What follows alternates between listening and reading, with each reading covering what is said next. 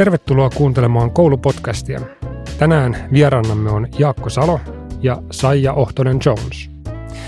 Meillä on yhteiskunnassa paljon turbulenssia ja monenlaista haastetta käynnissä.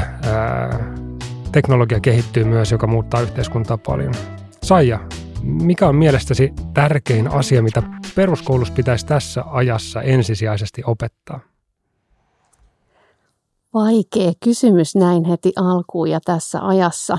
Tietysti tämä aika ei ole kauhean helppo, eikä ole nämä viimeiset, viimeiset muutamat vuodet, mitä tässä ovat opettajat ja lapset ja nuoret ja perheet eläneet.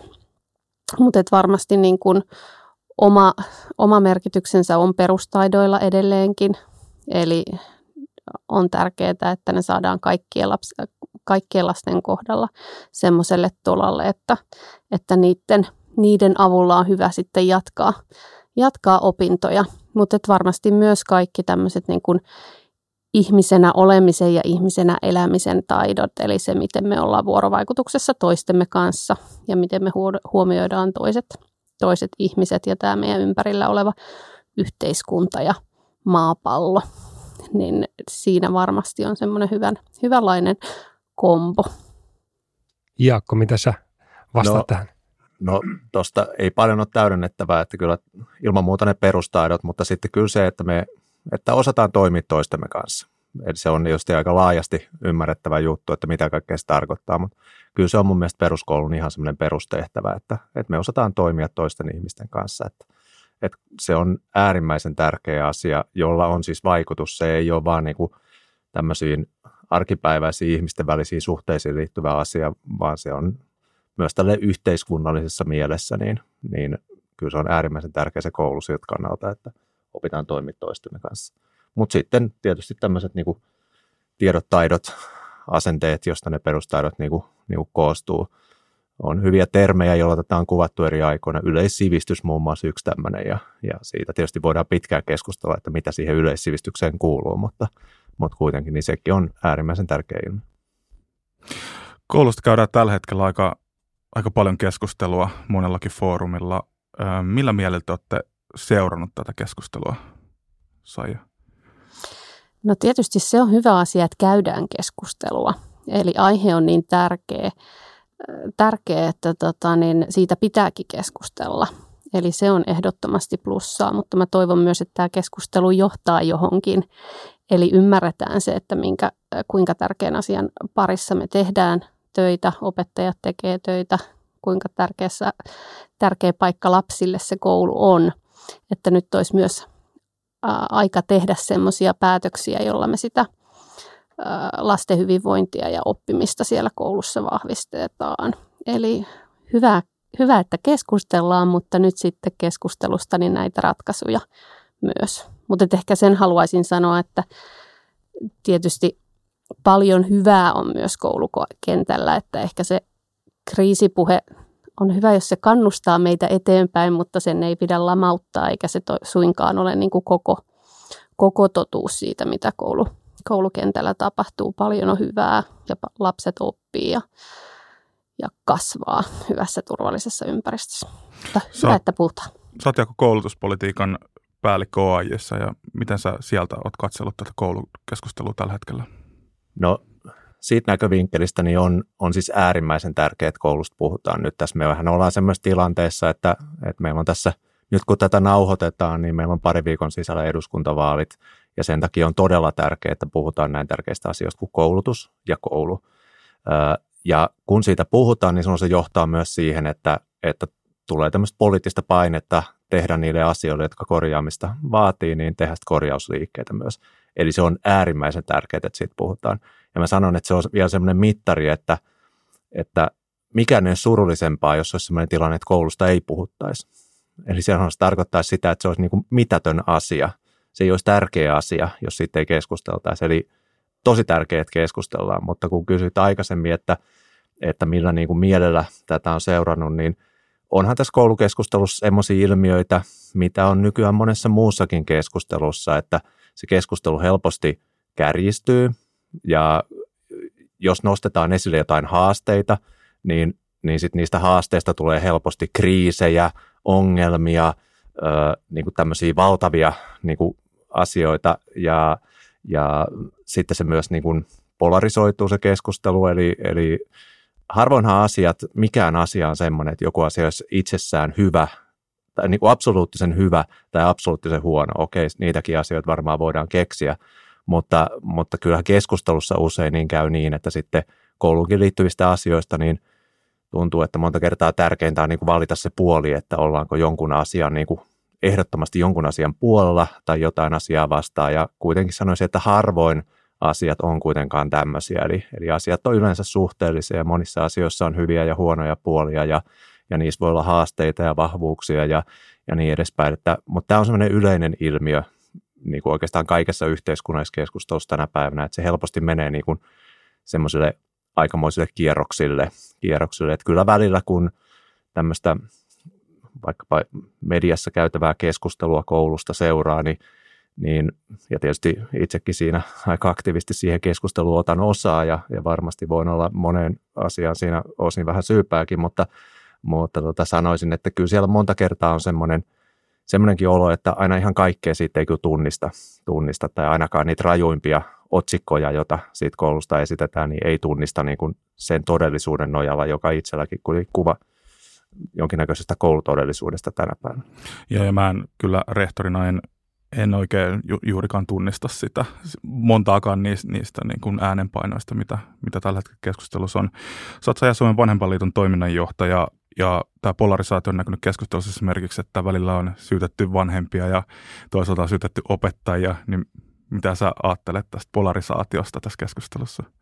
No tässä just ajattelin, kun Jaakkoa kuuntelin, että se on just näin ja osittain se on vähän surullistakin, koska mä luulen, että äh, se myös pikkuhiljaa ja enemmän vielä kärjistyessään niin alkaa rajoittaa myös sitä, että kuka uskaltaa puhua koulutuksesta tai semmoisesta yhteiskunnallisesti merkittävistä asioista, koska siinä helposti tulee tämä Helposti tulee sitten tämä joko olet puolesta tai vastaan tyyppinen ja se siinä välissä oleva harmaan sävy jää sitten huomioimatta. Et ehkä tämä keskustelu kodi- ja kouluyhteistyöstä vanhemmista ja opettajista niin on juuri ehkä tämän tyyppinen, tyyppinen aihe, että hirvittävä helposti hirvittävän helposti syyllistetään vanhempia tai sanotaan, että jotenkin kaikki vanhemmat ovat tässä hetkessä vaikeita ja vaativat kohtuuttomia. Mutta sitten jos me ajatellaan se palaute, mitä me saadaan, niin on kuitenkin se, että pääsääntöisesti vanhemmat on hyvin, hyvin tyytyväisiä siihen, miten, miten koulussa menee ja minkälainen koulujärjestelmä meillä on ja opettajien työtä kunnioitetaan tosi, tosi paljon ja vahvasti ja itse joka päivä kumarran tyttäreni opettajan suuntaan ajatuksellisesti ja muutenkin, että, että kyllä sitä arvostusta paljon on ilmassa ja sen takia on sääli, että jos se keskustelu niin kuin karikoituu tämmöiseksi, että, että vanhemmat ovat vaikeita tai sitten puolestaan, että opettajat eivät, eivät sitten osaa, osaa niin kuin vanhempien kanssa toimia. Et pääsääntöisesti se kokemus on, että se yhteistyö on, on hyvää ja toki ylilyöntejä sattuu epäasiallinen käytös ei ole koskaan, koskaan sallittua eikä hyväksyttävää, ei kummankaan osapuolen taholta. Mutta että tässä on vielä tietysti se puoli, että vanhemmat, vanhemmat on hyvin erilaisilla valmi, valmiuksilla varustettuja. Ja kun käydään koulun kanssa sitä keskustelua ja ollaan huolissaan, yleensä se reaktio kumpuaa sieltä vanhemman aidosta huolesta – lapsen hyvinvointia koskien tai lasta, lapsen, lapsen niin kuin, lapsesta tehtyjä päätöksiä koskien, niin silloin on hyvin inhimillistä se, että, että jos kokee niin, että ei tule kuulluksi vanhempana, niin että sitten, sitten tota niin, voi tunteetkin siinä vähän nousta, nousta pintaan. Ja mä sanoisin ehkä semmoisen vielä näkökulman, että tämmöisessä julkiskoulukeskustelussa – niin siinä usein puuttuu semmoinen suhteellisuuden taju. Eli, eli voidaan puhua ihan oikeista olemassa olevista ilmiöistä, mutta sitten niitä ei niin kuin suhteuteta mihinkään. Ja nyt tietysti on tosi tärkeää, että meillä on, tällä hetkellä puhutaan vaikka Suomen laskevista oppimistuloksista, tai siitä, että yhä useampi lapsi niin oppii tosi heikosti, pärjää tosi heikosti koulussa, ja tämä on niin kuin asia, mihin se on niin kuin meillä iso niin kuin haaste ja sen eteen niin tässä maassa pitää tehdä niin kuin todella töitä. Ja sen takia se on tärkeää, että se nostetaan esille tämä, tämä kysymys. Mutta sitten samaan aikaan pitää paikkansa myös se, että edelleen vaikkapa Suomen oppimistulokset kansainvälisessä vertailussa on tosi hyvällä tasolla. Ja, ja tämä niin kuin jo suhteuttaa sen, että mekin kun esitetään kuvia vaikka laskevista PISA-tuloksista tai jostain muusta oppimistulosarviointien tuloksista niitä käyriä, niin sitten on hyvä niin kuin muistaa, että siellä on kuitenkin vaikkapa kaikki muut Euroopan maat, niin olisivat niiden Suomen käyrien alapuolella. Viro ehkä ainut semmoinen poikkeus, poikkeus siinä. Niin, niin tavallaan, että suhteuttaa ne asiat. Mutta tämäkin jälleen kerran, niin kyllähän meidän pitää tämmöisiinkin ilmiöihin, jos meillä jossain asiassa on niin kuin selkeästi parannettavaa, vaikkapa verrattuna siihen, miten me itse aikaisemmin ollaan pärjätty, niin, niin eihän sitä asiaa pidä mitenkään peitellä ja siihen pitää niin kuin vaatia, vaatia niin kuin voimakkaita toimia, mutta kuitenkin samaan aikaan niin me voidaan olla – kohtalaisen tyytyväisiä siihen, että miten, miten meillä on niin kuin tähänkin päivän saakka niin kuin mennyt meidän peruskoulun kanssa. Puhutaan hetki koulusta hyvää. Mitkä on semmoisia asioita, mitkä te tunnistatte, että koulu onnistuu tosi hyvin, jotka on tärkeitä? Ja sitten voitte vielä sanoa, että miten me varmistutaan, että me onnistutaan näissä asioissa myös tulevaisuudessa. Eli pitääkö nyt tehdä jotain päätöksiä, joilla me suojataan asioita, joissa me onnistutaan nyt hyvin? Jaakko, aloita. No kyllä mä sanon, että meillä kuitenkin edelleen se meidän ehkä niin kuin paras tulos, joka suomalaista koulua niin kuin tutkiessa saadaan, niin on se, että Suomessa niin meillä yhdistyy kaksi tekijää. Eli meillä on edelleen tosi korkeat oppimistulokset, siis yleiseltä tasolta. Kansainvälisessä vertaus, niin meidän oppimistulokset on tosi korkeita, mutta samaan aikaan sitten semmoiset mittarit, jossa oikeasti sitten myös selvitetään sitä, että miten vaikka hyvin voiviksi oppilaat keskimäärin kokee itsensä, niin Suomi näissäkin mittareissa me ollaan aika korkealla. Ja, ja jos katsotaan vaikka PISA-tuloksia, niin siellä on just sen tyyppisiä nelikenttiä, jossa katsotaan näitä ö, oppilaiden tämmöistä omaa arvioa siitä, että kuinka pärjään elämässä, kuinka tyytyväinen olen elämääni. Ja sitten taas nämä tämmöiset tavallaan kovat oppimistulokset, niin niissä nelikentissä niin Suomi on ihan ylhäisessä yksinäisyydessään semmoisena maana, jossa yhdistyy tämmöinen koettu hyvinvointi ja sitten niin kuin erittäin hyvät oppimistulokset. Ja tässä näillä kahdella tekijällä on semmoinen yhteys kansainvälisesti, että yleensä se menee niin, että ne maat, joissa on kovempia oppimistuloksia, niin tämä koettu hyvinvointi on heikompi, valitettavasti. Vaikkapa nämä Aasian tietyt niin kuin huippumaat, jotka oppimistuloksista on sitä ihan maailman niin kuin vielä niin kuin Suomeenkin korkeamman ehdotonta kärkeä, niin niissä yleensä tämä koettu hyvinvointi on, on niin kuin huomattavasti heikommalla tasolla. Ja se on siis ihan semmoinen, siihen on olemassa ihan korrelaatio, että se näyttää olevan tämmöinen niin kuin melkein luonnonlain kaltainen, kaltainen niin kuin yhteys siellä. Ja tässä niin Suomi on niin kuin poikkeus. Eli Suomessa niin kuin yhdistyy nämä kaksi. Ja tätä mä en taaskaan sano niin kuin mitenkään niin kuin vähätelläkseni sitä, että meillä myös Suomessa on, on niin kuin myös koettua pahoinvointia ja, ja näin, mutta tässä tietysti puhutaan niin kuin vähän tämmöisellä yleisellä tasolla, yleisellä tasolla ja keskiarvotasolla ja niin edespäin. Mutta tämä on mun mielestä semmoinen vahvuus, mikä meillä, meillä niin kuin Suomessa on. Näiden kahden asian niin kuin, äh, tavallaan yhdistelmä. Ja kumpaakaan näistä, kun meidän pitää mielestäni tavoitella niin kuin parempia oppimistuloksia tai ainakin vaikka semmoisia oppimistuloksia, mitä meillä aikaisemmin on ollut, ehkä tasaisempia oppimistuloksia, että kaikki pärjäisi niin kohtalaisen hyvin, niin sitten samaan aikaan me ei pidä hukata myöskään tätä toista näkökulmaa. Eli meidän ei missään nimessä pidä tehdä sitä niin kuin tämmöisen koetun hyvinvoinnin ö, kustannuksella. Eli, mutta sanoin, että näissä molemmissa me ollaan niin kuin hyvällä tasolla oltu, niin, niin näistä kumpikaan ei ole meillä niin kuin mä en, niin kuin, en pelkäisi sitä, kun usein me esimerkiksi OAIissa ollaan esitetty sitä, että, että meillä voisi olla varaa vaikka perusopetuksen oppituntimääriä kasvattaa jonkun verran.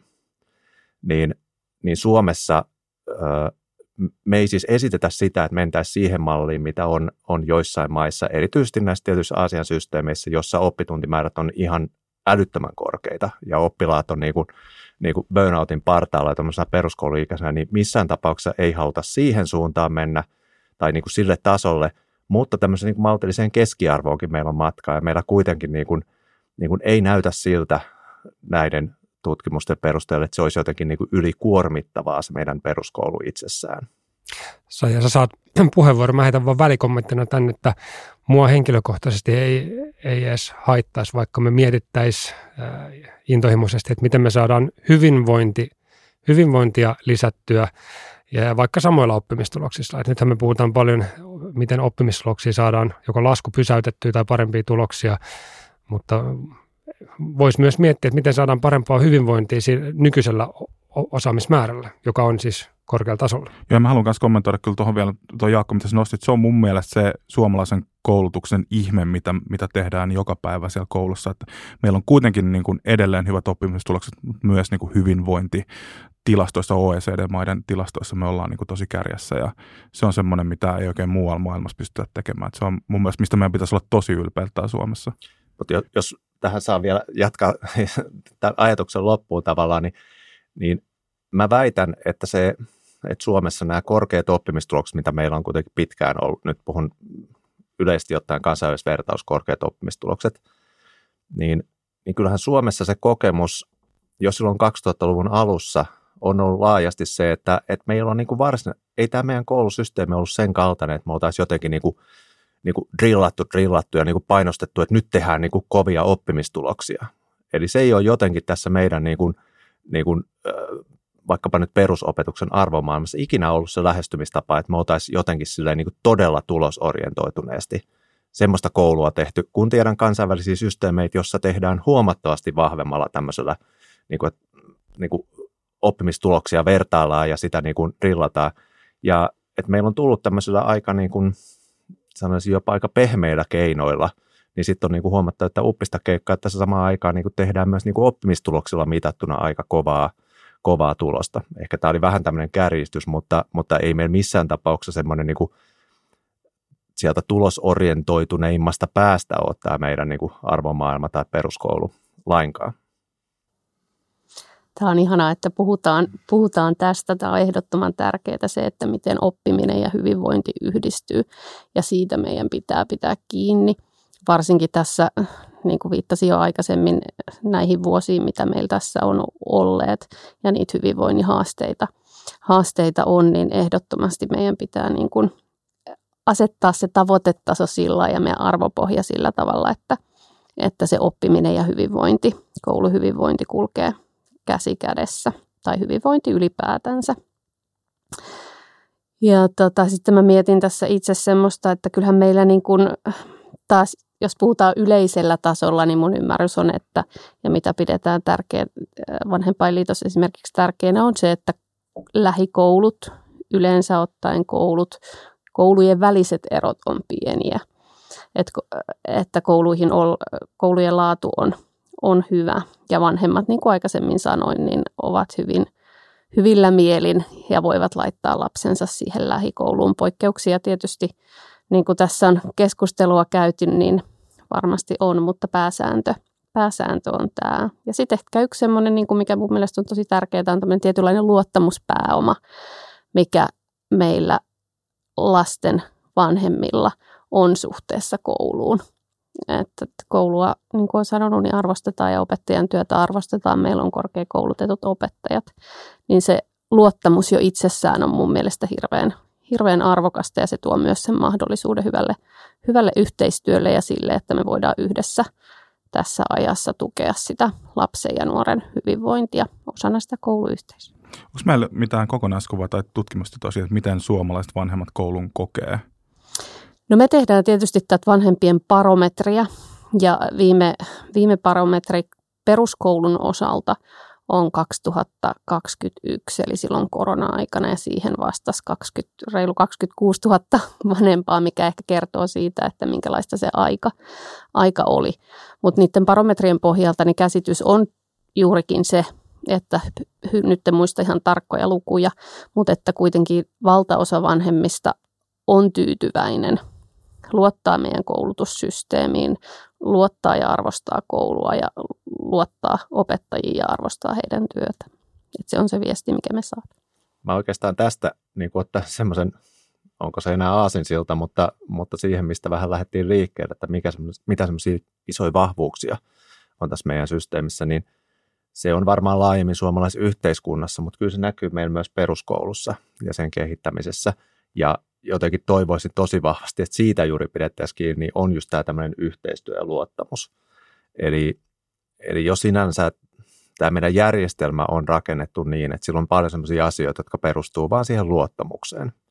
Ö, on aika, aika autonominen järjestelmä, siinä on autonomiaa niin kunnan tasolla, koulun tasolla, opettajan tasolla, ja sitten se on perustunut siihen, että on koulutettu opettajat hyvin ja, ja sitten sen jälkeen niin kuin luotetaan, että ne niin kuin ammattilaisena toimii fiksulla tavalla.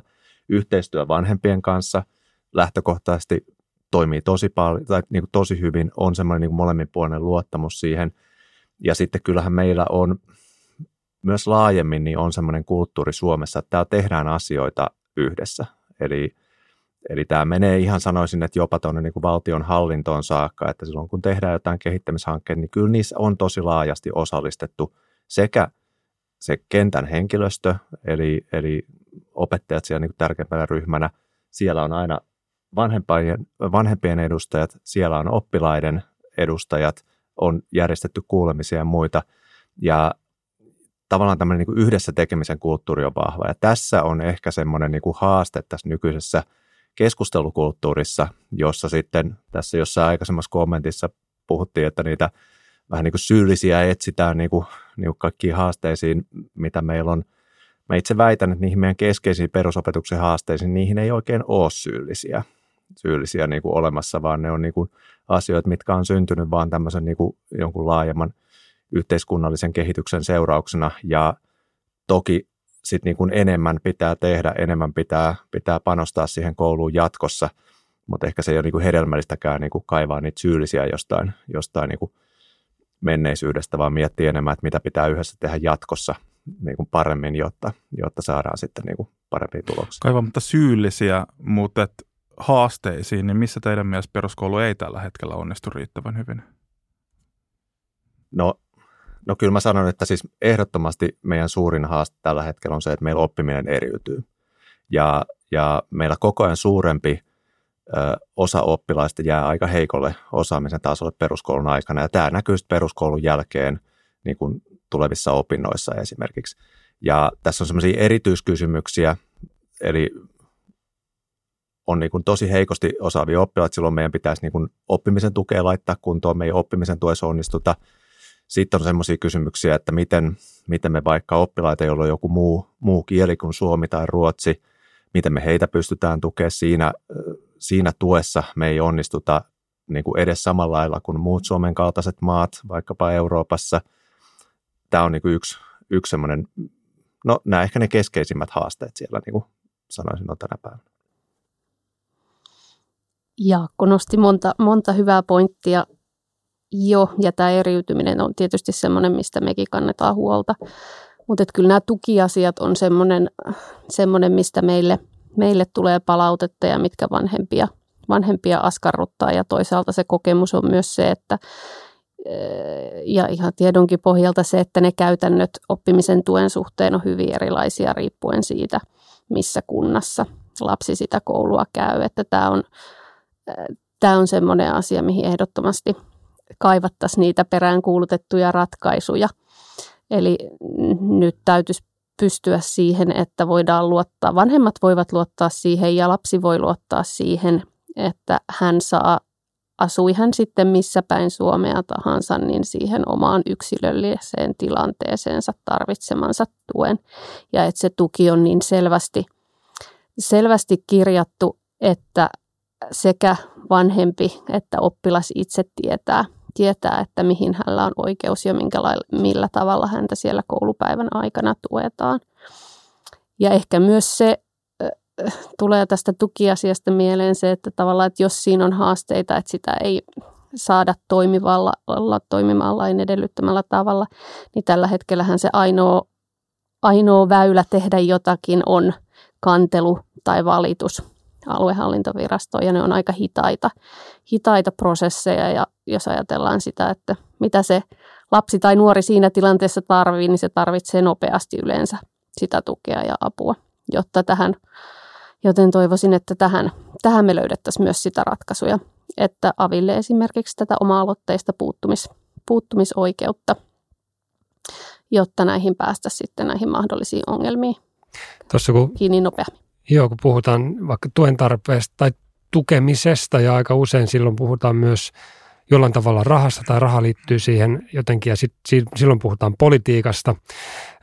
Jaakko, voisitko sä antaa meille jonkunlaisen kuvauksen, että miltä tämä niin kuin koulutuspolitiikka tänään näyttää? Mistä asioista keskustellaan, kiistellään?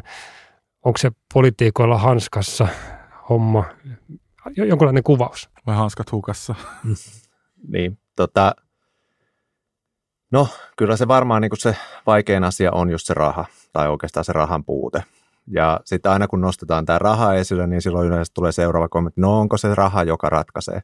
No ei tietenkään se raha ei ole niin kuin itse tarkoitus, mutta kaikki ne asiat, joilla sitten näitä asioita korjataan, niin on aina semmoisia, että ne maksaa rahaa. Ja sitten jos sitä rahaa ei ole, niin silloin, silloin yleensä niitä ratkaisuja ei pystytä tekemään. Eli toki se on, silloin kun puhutaan etenkin valtakunnan politiikasta, niin siellähän on kyse, siellä on kaksi asiaa, josta valtakunnan poliitikot päättää. Toinen niistä on raha ja toinen niistä on sitten muuten lainsäädäntö. Ja, ja nämä on toisaalta semmoisia tärkeitä reunaehtoja sille, että miten sitä opetusta järjestetään. Sitten on valtavasti paljon muita asioita, joita yksittäisen koulun tasolla, jopa yksittäisen opettajan tasolla voidaan ratkaista. Ja nämä on taas sellaisia asioita, mistä yleensä niiden poliitikkojen melkein kannattaa niin kuin pysyä erossa ja antaa niiden ihmisten, jotka ymmärtää sitä pedagogiikkaa, niin pohtia sitten niitä pedagogisia kysymyksiä. Ja tässä on ehkä vähän semmoinen ongelmakin, että, että sitten usein tämmöisessä niin poliittisessa keskustelussa, niin se on pikkusen ehkä semmoista populismiakin, että jos sitten poliitikot lähtee keskustelemaan niistä pedagogisista kysymyksistä, niin, niin silloin siellä yleisesti puhutaan, että – että no miten se nyt varmistetaan, että ne lippalakit lähtee päästä, kun sinne kouluun tullaan tai, tai jotain muuta. Niin nämä on niin semmoisia juttuja, että silloin pitäisi sanoa, että hei, että nämä on nyt semmoisia, että näitä sitten opettajat ja rehtorit siellä yhdessä vanhempien kanssa koulutasolla sitten pohdiskelee näitä asioita, että, että teidän poliitikkojen ehkä niin tarvitsekaan siihen puuttua, tai että miten saadaan lapset oppimaan paremmin. Niin nämäkin on semmoisia juttuja, että okei, tuolla yliopistolla tutkijat tutkii näitä asioita ja sitten opettajat ja rehtorit kouluilla pohtii niin kuin, ja siellä niin kuin kehittää tavallaan menetelmiä, keinoja, joilla se tapahtuu se oppiminen paremmin. Ja poliitikkojen tehtävä ei ole niin kuin ratkaista sitä, että mikä on parasta pedagogiikkaa, jota jossain luokkahuoneessa käytetään, vaan heidän tehtävänsä on järjestää niille ammattilaisille, jotka näitä asioita pohtii, niin edellytykset ja tavallaan niin kuin työkalut sen työn tekemiseen. Eli riittävät resurssit, jotta sitten siellä pystytään niin kuin niin kuin sitä opetusta kehittää ja, ja saada sit sitä niin kuin parasta mahdollista oppimista aikaiseksi.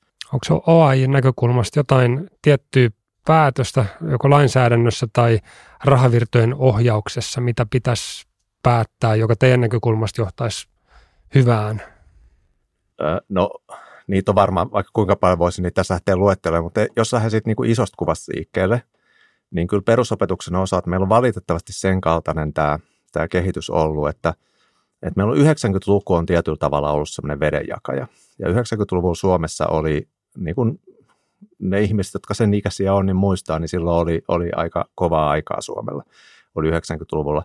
Ja silloin tehtiin isoja päätöksiä esimerkiksi siihen, että miten resurssoidaan koulutusta. Ja just tuossa vuodenvaihteessa muun muassa opetusministeriön sivistyskatsaus hyvin kuvastaa sitä rahoituskehitystä, mikä meillä on ollut. Eli yleissivistävässä koulutuksessa, esimerkiksi perusopetuksessa, niin silloin vedettiin niin kuin resursseista tietyllä tavalla niin kuin tulppa pois sieltä, sieltä ammeesta, ja, ja silloin resursseihin tuli semmoinen selkeä leikkaus. Ja oikeastaan sen jälkeen niin perusopetuksenkin resursseissa niin on tapahtunut vaan semmoista pientä, pientä niin kuin, voisi sanoa värinää siinä, siinä käyrässä, mutta, mutta ne on edelleen niin kuin ratkaisevasti alemmalla tasolla. Ne ei ole siis kestävällä tasolla. Ja käytännössä tässä samana aikana on tapahtunut semmoinen juttu, että kunnissa, kun katsotaan perusopetuksen toteutuneita kustannuksia, niin siellä koko ajan pienempi ja pienempi osa jokaista eurosta, joka laitetaan peruskouluun, niin menee opetukseen. Eli se on ollut 2000-luvun alussa noin 60 prosenttia, joka eurosta meni opetukseen, ja nykyään se on noin 50 prosenttia. Ja tämä tarkoittaa sitä, että tänä päivänä niin tämmöisenä reaalisena kustannuksena, niin perusopetukseen käytetään just täsmälleen sama euromäärä opetukseen kuin käyttiin 2000-luvun alussa. Ja kun tänä aikana nyt sitten on esimerkiksi moninkertaistunut niiden oppilaiden osuus, jotka tarvitsee huomattavasti vahvempaa tukea siihen oppimiseensa, niin tämä yhtälö on semmoinen, että se ei toimi. Eli se on siis kestämättömällä tasolla se, se rahoitus. Ja sen takia tämmöiset ratkaisut, mitä on tehty vaikka oppimisen tukeen, niin on ollut kaikki sen luonteisia ratkaisuja, että niissä on haettu jotain semmoista, niin kuin, semmoista mallia, jolla esimerkiksi kustannusten nousua pystytään hillitsemään. Eli niin kuin samoilla, res, samoilla niillä riittämättömillä resursseilla saadaan niin kuin pyöritettyä jotain, jotain tuemallia. Ja tämä on se ongelma, mikä näkyy tosi monissa asioissa. Tämä on se, minkä takia opettajat kokee riittämättömyyttä ja on äärimmäisen kuormittuneet siellä työssä. Ja, ja on kokemus, että, että vaikka niitä tuen tarpeita on, niin mitä niin kuin kättä pidempää siihen ei, ei saa.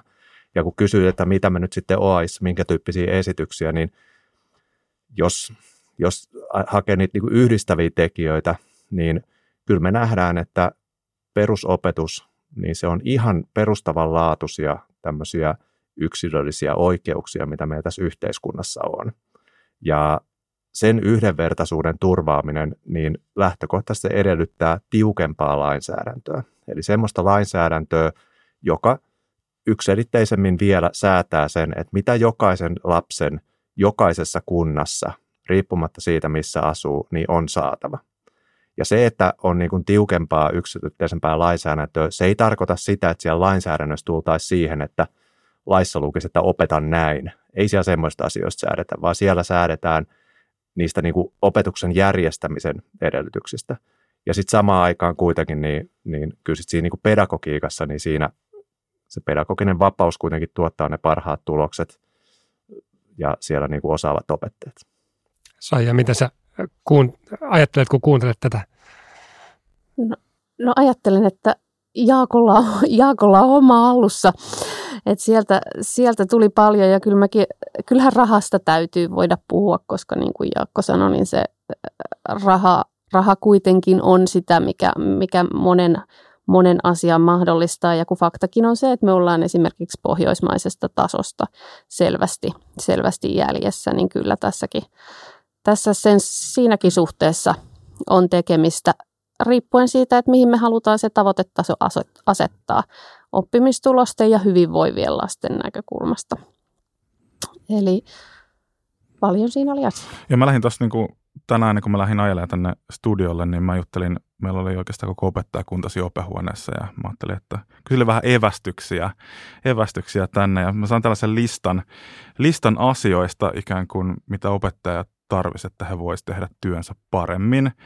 Ja mä ehkä niin kun, kun mä luettelen nämä, niin voisi vois sitten miettiä, että onko nämä toisaalta semmoisia kysymyksiä, mitä teille tulee, tai semmoisia aiheita, mitä tulee niin kuin paljon vastaan, ja onko nämä toisaalta niitä oikeita asioita teidän mielestä, mitkä ehkä sitten saisi sais sen niin kuin homman sujumaan siellä oppimisen arjessa? Toista voinut etukäteen pyytää meitä tekemään sen lista, ja sitten me tässä nyt sitten livenä se tarkastettu, että miten kartalla nyt vaikka OAI on opettajien Kyllä. näkemykset. Joo. Odotan mielenkiinnolla. No niin, here we go. No niin, pitäkää tuolesta kiinni. Palkka pitäisi saada vastaamasta työmäärää, eli käytännössä lisää liksaa. Opetusvelvollisuus pitäisi saada pienemmäksi erityisesti luokanopettajilla. Ryhmäkokoihin pitäisi saada rajoitus. Pidettiin aika hyvänä, että mitä oli julkisessa keskustelussa alkuopetukseen 18, muihin 20. Turhat hankkeet pitäisi saada pois, rauhaa sinne perustyön tekemiseen.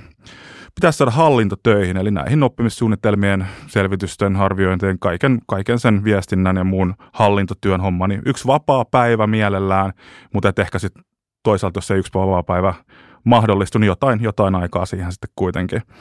Kunnille opetuksen rahoitus pitäisi olla että jokainen euro, joka kunnille tulee, tulisi sinne tunne opetukseen.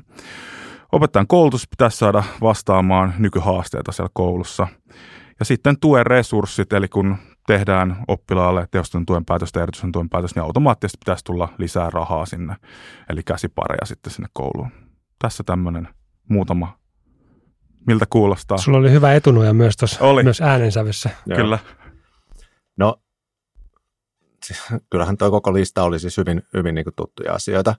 Että tota, ja helppoa se on sanoa näin jälkikäteen nyt, kun listana kuuluu. Mutta toisaalta tuossa oli, nyt kun puhuttiin aikaisemmin politiikasta, tuossa on osa asioista, joita tuossa lueteltiin, niin on, on eli nämä tämmöiset palvelussuhteen ehtoihin liittyvät kysymykset – niin ne ei sinänsä ole semmoisia, joista poliitikot päättää. Eli, eli ne on sitten neuvottelukysymyksiä ja se on tietysti meidän kanssa, niin kuin meidänkin järjestö, niin se on se toinen tärkeä puoli tästä meidän niin kuin tehtäväkentästä.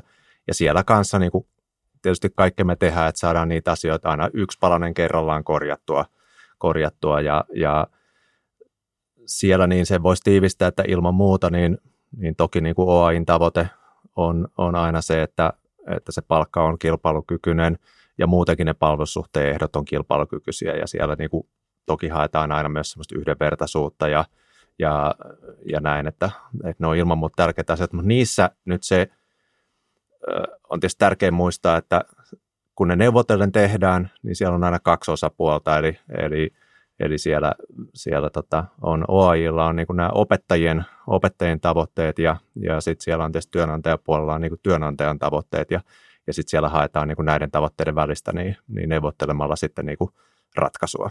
Ja tietysti nyt viime vuonna niin tämän monet opettajat varmaan muistaa, että, että se oli sen verran vaikea se ratkaisu löytäminen, että, että siellä sitten jopa ensimmäistä kertaa 40 vuoteen niin opettajan lakkojakin Suomessa, Suomessa oli ja, ja nyt toisaalta niin on, on ihan hyvä, että saatiin kuntiin tämmöinen palkkaohjelma, jolla, jolla pystytään niin kuin kuromaan kiinni tätä, tätä niin kuin kuntien palkkojen jälkeen jääneisyyttä ja, ja siinä – jos nyt seuraa tämän hetkistä keskustelua, miten paljon sitä tuota työnantajapuolelta kritisoidaan, niin silloin se kertoo, että luultavasti siinä on niin onnistuttu ihan kohtalaisen hyvin, hyvin kun se on niin kuin, tuntuu tekevän niin kuin, tiukka asia niin kuin toisella puolella.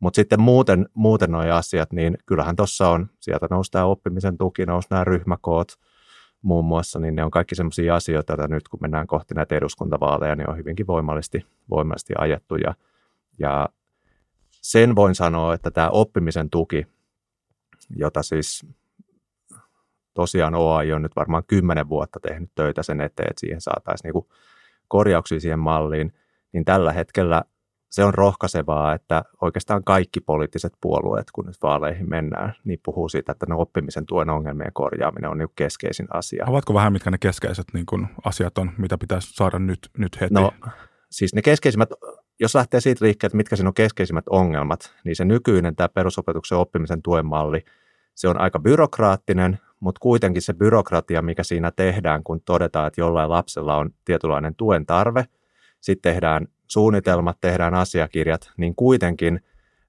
se nykyinen malli ei turvaa sit niitä konkreettisia tukitoimisia lapselle. Eli silloin ne paperit jää monta kertaa vähän niin semmoisiksi turhiksi papereiksi. Ja silloin opettajatkin kokee, että tämä on nyt niin turhaa byrokratiaa, että tehtiin, on kova tuen tarve, ja sitten opettaja teki ne paperit, ja edelleen se on semmoinen, että, että no mulla on itselleni tässä samat keinot käytettävissä, mitä oli ilmankin tätä paperia, että mulla on ne mun omat pedagogiset niin työkalut, niin kysyn, että mihin tarvitaan se byrokratia silloin, jos se toimet on samoin, mitä opettajalla oli jo niin kuin lähtiessä siihen prosessiin. Ja nyt se, mitä me haluttaisiin muuttaa siinä tuemallissa, niin me haluttaisiin muuttaa sitä tuemallia sillä tavalla, että jatkossa siellä tehtäisiin päätökset ei tämmöisistä abstrakteista tuen portaista, että tämä lapsi on tehostetun tuen niin kuin oppilas, vaan päätökset tehtäisiin konkreettisista tukitoimista. Että tälle lapselle niin tarvitaan nyt sitten vaikka säännöllistä osa-aikaista erityisopetusta esimerkiksi siinä omassa ryhmässä X tuntia. Ja silloin se päätös koskee niin tämmöistä konkreettista tukitoimea ja silloin toisaalta siitä tulee niin kuin avointa silloin. Myös vanhemmat tietää, että mitä meidän lapsemme tulee niin kuin saamaan, päätöksentekijät tietää. Ja sitten sanon myös näin päin, että jos on vaikka kunta X, missä tähän on niin kuin laittaa nolla euroa rahaa ja jatkossa he tekee sitten semmoista, siellä ei ole päätöksiä kellekään lapselle mistään tuesta, niin silloin sekin on ainakin niin kuin mustaa valkoisella, että meidän kuntamme nyt tilanne on se, että täällä ei ole tukea millekään tai kellekään lapselle – niin silloin sekin on asia, johon vaikkapa paikallispoliitikot, niin luulen, että se kiinnostaa siellä kunnan päättäjiä, jos tilanne on se, että, että meidän kunnassamme esimerkiksi tukea on niin kuin, niin kuin puolet siitä, mitä keskimäärin valtakunnassa, niin, niin silloin se on avointa. Silloin niin, kuin, niin sanotusti kissa on nostettu pöydällä. Ja nämä on tietysti niitä tilanteita, mitä toivotaan, että jatkossa ei tule, että jossakin, jossakin kunnassa voisi olla näin, että, että sitä tukea ei riittävästi saa ja sitten jossain toisa, toisaalla sitä saa. Eli se pitäisi olla niin kuin yhdenvertaisesti saatavilla, niin kuin tuossa aikaisemmin sanoin. Ähm, tässä oli monta, monta asiaa ja tietysti katson niitä näin niin kuin vanhempainliiton ja vanhempien näkövinkkelistä. Kyllähän vanhemmille on äärimmäisen tärkeää se, että meillä on että opettajan ammatti on kilpailukykyinen ja haluttava. ja että meidän lapsia ja nuoria opettaa pätevät opettajat. Eli siinä mielessä tämä, tämä palkkausasia on, on tietysti tärkeä, johon liittyy sitten omat, omat neuvottelukuvionsa, niin kuin Jaakko tuossa hyvin, hyvin sanoi. Ryhmäkoot on ehdottomasti vanhempien näkökulmasta semmoinen yksi, yksi huolen, huolen aihe. Eli kyllä vanhemmat lapsilleen toivovat sitä, että ne ryhmäkoot on sellaisia, jossa sen lapsen on turvallista ja hyvä oppia ja jossa opettaja pystyy kaikki, kaikki lapset huomioimaan yksilöllisesti ja kohtaamaan, kohtaamaan heidät ja heidän valmiutensa. Ja sitten tietysti tämä perustyö, se, että siihen, siihen on aikaa ja kyllä me ajatellaan, että tämä vanhempien kanssa käytävä vuorovaikutus ja yhteistyö, yhteistyö siihen kuuluu ja jos ei sitä aikaa ole, niin ei silloin niitä vanhempiakaan aika, ei ole, ei ole sitä aikaa käydä vanhempien kanssa sitä keskustelua ja vuorovaikutusta ja tehdä yhteistyötä sen lapsen, lapsen parhaaksi. Eli siinäkin kyllä, kyllä ollaan tärkeällä asialla. Ja korvamerkitseminen tietysti tuli tässä ja liittyy tähän yhdenvertaisuuteenkin. Eli se, että miten, miten valtion myöntämiä rahoja niin kunnat sitten käyttävät. Että totta kai totta kai toivotaan, että kaikki menee siihen, mihin on tarkoitettu, mutta tämä korvamerkitseminen on ainakin semmoinen yksi tapa se sitten varmistaa, että näin tapahtuu. Ja esimerkiksi sitten koulutukseen ja näihin tukiais, tukiasioihin kohdennetut rahat niin menee, menee siihen. Ja opettajan koulutuksesta vielä tietysti ehkä sen verran me paljon käydään kuitenkin vuoropuhelua myös opettajien kanssa ja käydään kouluttamassa opettajan, opettajaksi opiskeleviakin muun muassa. Ja kyllä siellä nämä vuorovaikutukselliset asiat nousee esille. Eli kaivataan ehkä, ehkä tähän niin kuin aikaan ja tulevaisuuteen vahvempia työkaluja vuorovaikutukseen vanhempien kanssa, mutta ehkä vuorovaikutukseen ylipäätänsä. Että, että se kokemus on vähän se, että kaikkiin niihin haasteisiin, mitä se nykyajan koulu, koulu tai opettajan työ tuo tullessaan, niin että se koulutus ei enää ehkä ihan kaikilta osin, osin siihen vasta.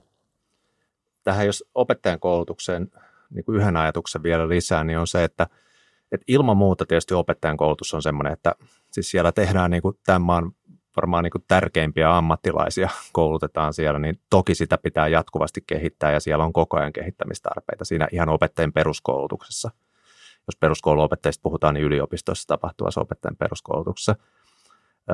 Mutta sitten sen lisäksi, niin tästä mitään pois ottamatta, niin, niin on kuitenkin niin tärkeää huomata se, että, että kun opettajat, jos se opettajan työura nyt sitten on, kuinka paljon se on, jotain 40 vuotta voi olla niin kuin opettajan työura, jos tekee siis sillä yhdellä, yhdellä, niin kuin, yhdellä alalla niin kuin sen työuransa, niin tämähän on valtavan pitkä aika.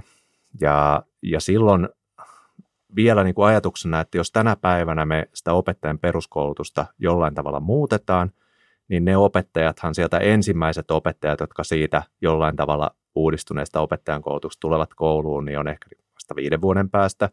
Ja sitten, että heitä on jotenkin merkittävässä määrin siellä niin kuin siitä opettajakunnasta, niin sitten puhutaan niin kuin kymmenestä, kahdesta kymmenestä vuodesta, että he niin kuin rupeaa olemaan niin kuin iso osa siitä opettajakunnasta, joka kouluissa on. Ja minkä takia sanon niin kuin tämän, tai käyn tämän niin kuin matematiikan läpi, niin, niin tämä johtuu siitä, että silloin vaan faktisesti niin meidän on kiinnittävä huomioon myös siihen, että mitä koulutusta opettajat saavat sen työuran aikana. Ja tämän takia niin me ollaan jo vuosien ajan niin ollaan puhuttu siitä, että tämä opettajien koulutus tai opettajien osaamisen kehittäminen pitäisi vahvemmin nähdä semmoisena kokonaisuutena, joka koostuu siitä tietysti siitä hyvästä peruskoulutuksesta opettajaksi, mutta sitten tästä uran uran läpi jatkuvasta, no täydennyskoulutus on se vanha termi, mutta nykyään puhutaan jatkuvasta osaamisen kehittämisestä. Ja siinä on ehkä vielä semmoisia erityiskohtia, mitkä on tosi tärkeitä. Ja yksi, mikä on tunnistettu, niin on se uran alkuvaihe. Eli kun opettajan koulutuksesta tullaan, se on siis akateeminen yliopistotutkinto. Se ei ole sinänsä niin tämmöinen vaan suoraan siihen ammattiin valmistava, vaan se on, on niin tutkinto, jossa opiskellaan esimerkiksi kasvatustiedettä ja toki sieltä tulee niitä perusvalmiuksia, mutta sitten meillä on vielä isoja eroja esimerkiksi kuntien, koulujen välillä, niin on tärkeä myös se työnantajan rooli. Eli meillä pitäisi olla tämmöinen, tämmöinen mentorointi vaihe, mentorointikoulutusosio tässä opettajan uran aikassa niin kuin osaamisen kehittämisessä, jossa siinä työuran alkuvaiheessa ne tuoreet opettajat sais vielä erityistä tukea siihen työuran alkuvaiheeseen. Ja sitten läpi, läpi uran, niin meillä pitäisi olla vahvempi tämmöinen jatkuva täydennyskoulutus. Ja itse asiassa siihen nyt liittyen näihin vaaleihin, niin yksi konkreettinen esitys, mikä meillä on ollut, että meillä olisi tämmöinen opettajien täydennyskoulutusoikeus, olisi siis ihan lailla, lailla säädetty asia. Tämän tyyppisiä hän on myös muilla vastaavan tapaisilla ammattialoilla, missä niin kuin se täydennyskoulutus tulee, tulee tavallaan siihen työtehtävään kuuluvana asiana. Ja silloin tämä liittyy myös niihin – niihin sopimusasioihin. Että se ei riitä, että sanotaan, että no onhan opettajille täydennyskoulutusta, että ei siitä muuta kuin vaan käyt viikonloput ja, ja tota kesät ja, ja muutkin lomaajat, niin, niin käyt itse asiassa kurssittamassa jossain. Mutta jos ajatellaan, että se on oikeasti ihan myös työtehtävä, niin silloin se on sellainen, että siihen pitää varata myös työaikaa. Tämmöinen täydennyskoulutusoikeus toisi sen, että silloin sinne voitaisiin rakentaa siihen opettajan työhön tämmöisiä niin täydennyskoulutusjaksoja. Et me ollaan tässä Suomessa – meillä on tosi hyvä opettajien peruskoulutus ja sitä niin kuin käydään niin kuin maailmaltakin Suomessa ihailemassa. Mutta kyllä monessa muussa maassa niin on tätä uran aikaista osaamisen kehittämistä niin tehty paljon systemaattisemmin. Eli on just tämmöisiä aikoja, että vaikka joka vuosi on joku aika, niin kuin mitä käytetään siihen osaamisen kehittämiseen. Ja tästä on vertailukin kansainvälisesti, niin meillä Suomessa opettajilla, niin meillä on huomattavasti vähemmän uran aikana tämmöisiä pidempikestoisia niin kuin täydennyskoulutus pätkiä, mitä monissa muissa maissa opettajilla on. Eli meillä saattaa, meillä on ne kolme vesopäivää kuuluu niin kuin opettajilla sinne, niin ne voidaan niin kuin laskea tavallaan niin kuin täydennyskoulutuksiksi, mutta eihän niiden aikana, jos oikeasti jonkun, jonkun laajemman tämmöisen osaamisalueen haluaisi ottaa haltuun, niin silloinhan puhutaan yleensä niin kuin opintopisteistä ja ennen puhuttiin opintoviikoista, niin semmoisia ei pysty jonkun puolikkaan – päivän niin kuin luennon aikana saavuttaa. Eli, eli tämmöisiä muissa maissa opettajat tekee paljon enemmän, enemmän ja tämmöistä pitäisi Suomessakin niin kuin mahdollistaa meillä opettajille. Sillä saataisiin niin kuin semmoisia muutoksia, mitä siinä, siinä niin kuin työurassa tai siinä työtehtävässä tulee, niin saataisiin niin kuin taklattua paremmin. Ja tämä ei tarkoita sitä, että jokainen opettaja tekee ne samat. Eli sitten pitää nähdä se yhteisönä se koulu. Eli Eli tota, kyllä mä sanoisin, että tänä päivänä semmoiset osaamisvaatimukset on niin kovia, niin silloin ei voi lähteä siitä, että koulutetaan jokainen opettaja jokaisessa asiassa huippuasiantuntijaksi, vaan sitten se voi lähteä vähän siitä, kun tämmöistä tuutoropettajan malleissa, että siellä on koululla joku opettaja, joka on tähän osa-alueeseen se tavallaan huippuosaaja, vaikka johonkin digipedagogiikkaan, niin hän on opiskellut siinä vielä vähän pidemmälle ja pystyy toimimaan toisten tukena. Ja joku toinen on tässä jossain muussa osa-alueessa ja silloin siinä yhteisössä on se osaaminen, vaikkei se täsmälleen sama osaaminen ole välttämättä jokaisella yksilöllä. Mä olisin ehkä mennä, kun tämä kasvatustyö ö, on kuitenkin niin kuin tärkeää, että me tehdään sitä yhdessä vanhempien kanssa, niin miten sä Saija näet, että miltä kodiakouluyhteistyö näyttäisi parhaimmillaan – jos sä saisit taikasauvan? Mä tykkään taikasauvoista ja taikasauvan kysymyksistä. Ja se on ihanaa, että, että kysyt tätä kysymystä ja esitit sen, esitit sen asian noin. Jos mä ehkä sanon vielä sen, että tämä aika nimenomaan on sellainen, että tämä tarvitsee sitä, että ne ihmiset, ketkä niiden lasten ja nuorten arjessa on, niin jotenkin tekevät sitä vievät sitä hommaa samaan suuntaan ja tukevat, tukevat sitä lasta näin niin kuin yhteispelillä ja yhteistyöllä. Ja kyllä me katsotaan, että se kaikki lähtee sieltä, lähtee sieltä luottamuksesta ja sen luottamuksen rakentamisesta, että siinä vaiheessa, kun se koulutaival alkaa tai uusi, uusi luokka käynnistyy, niin pistetään paukkuja siihen, että tavataan niitä vanhempia, vaihdetaan viestiä, olisi Vilmalla, mutta myös, myös Vilman ulkopuolella. Eli tullaan tutuiksi ja sitä kautta sitten on niin kuin helpompi, helpompi luottaa toinen toisiimme. Ja luodaan ja pidetään yllä sitä vuorovaikutusta myös arjessa. Eli ei, ei unohdeta sitä siinä välissä, vaan, vaan pidetään aktiivista yhteyttä ja keskustellaan, keskustellaan sen lapsen asioista ja tällöin se tekee sen sitten, että jos joskus niitä haasteellisempiakin kohtia tulee tai on sellaisia asioita, mitä pitää lapsen kohdalla miettiä, niin niitä on sitten huomattavasti helpompi sekä opettajan että vanhemman ottaa esille.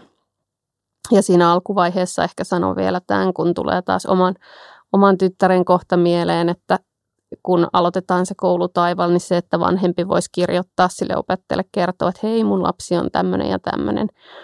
Ja antaa niitä vinkkejä, niin se varmasti sitä opettajan, opettajankin työtä helpottaa, tai ainakin näin olen kuullut, ja tämmöisen palautteen sain, kun omasta, omasta tyttärestäni tai molemmista heistä olen vähän sitten viestiä, viestiä laitellut.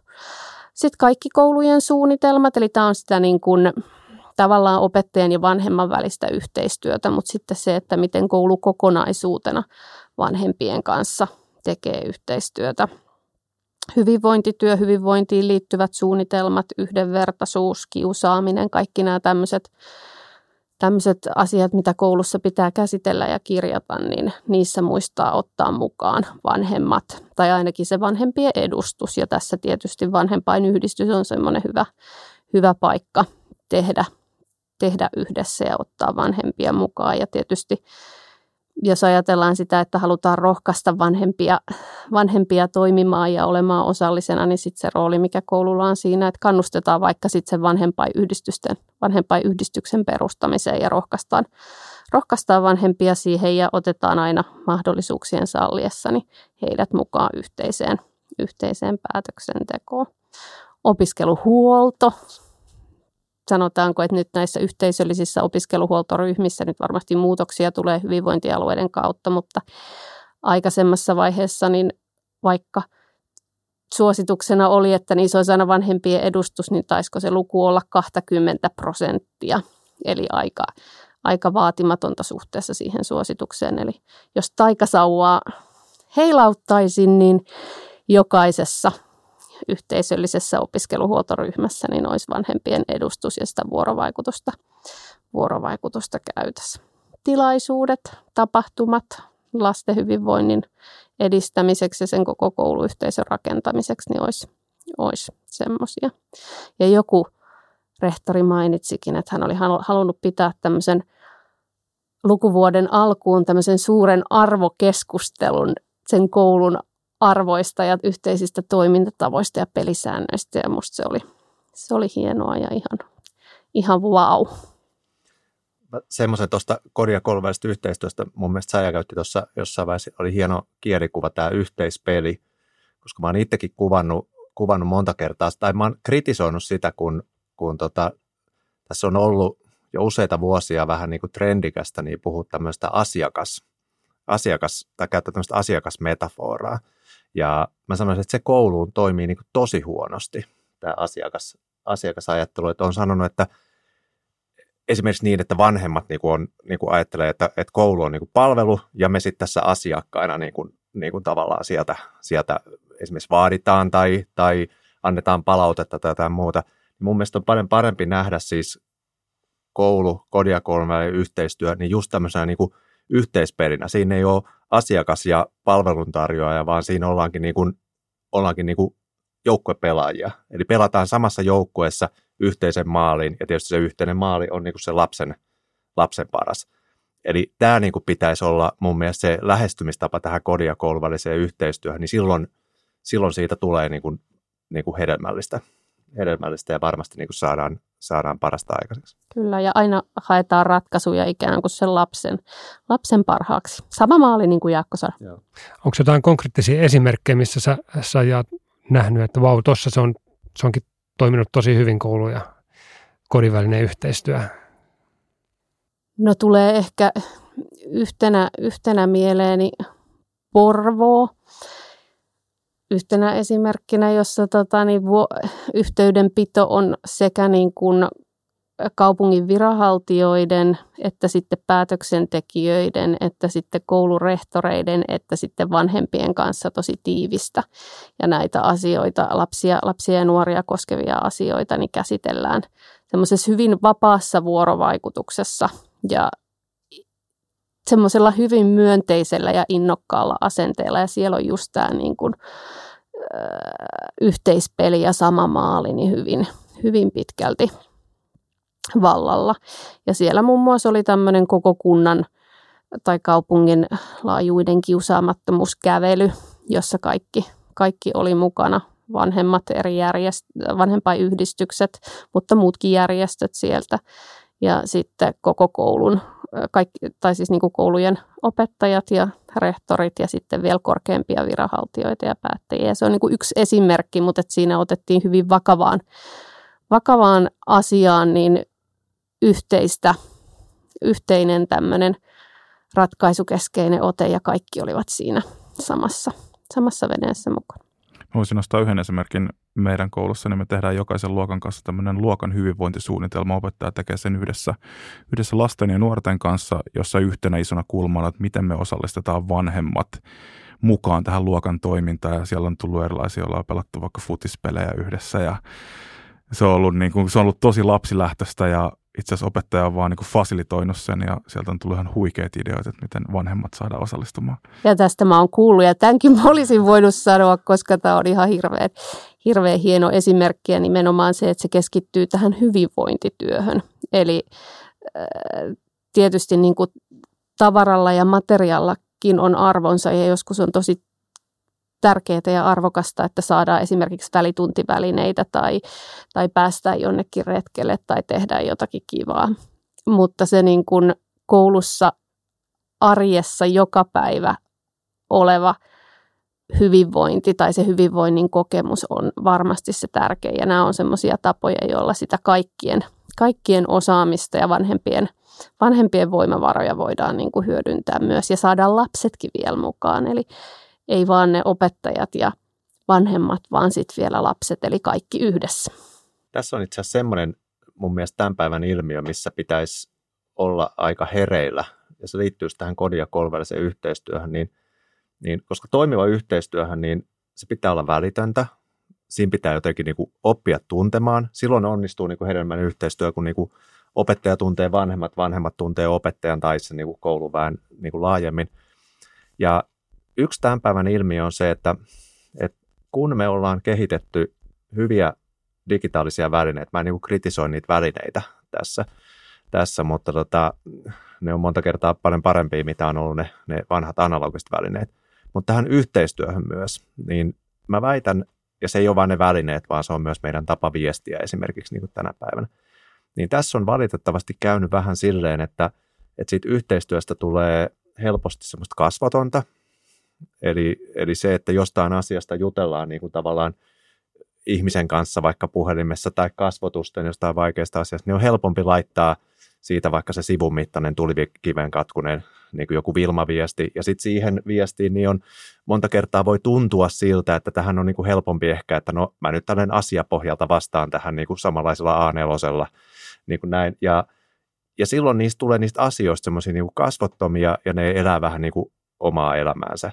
Eli usein tavallaan semmoisella viiden minuutin niin kuin keskustelulla niin, niin vältetään semmoinen ehkä pari viikon niin kuin viestittely ja, ja tota, muita tämmöisiä. Että tämmöistä niin kuin välittömyyttä, niin, niin sitä ehkä niin kuin hyvässä mielessä, mielessä pitäisi olla. Että, ja se on vähän tässä, tämä ei ole ollut välitet, valitettavasti nämä digitaaliset välineet tässä asiassa ihan pelkkä onni ja autuus. Että siitä me ollaan tehty semmoisia niin kyselyitäkin on tehty, tai osana ei pelkästään näistä asioista, mutta parissa kyselyssä on ollut osana myös tämä, niin, niin opettajat on kertonut, että, että nimenomaan näillä digitaalisilla välineillä viestittäessä, niin siinä on jotain käynyt sille niin kuin viestinnän sävylle.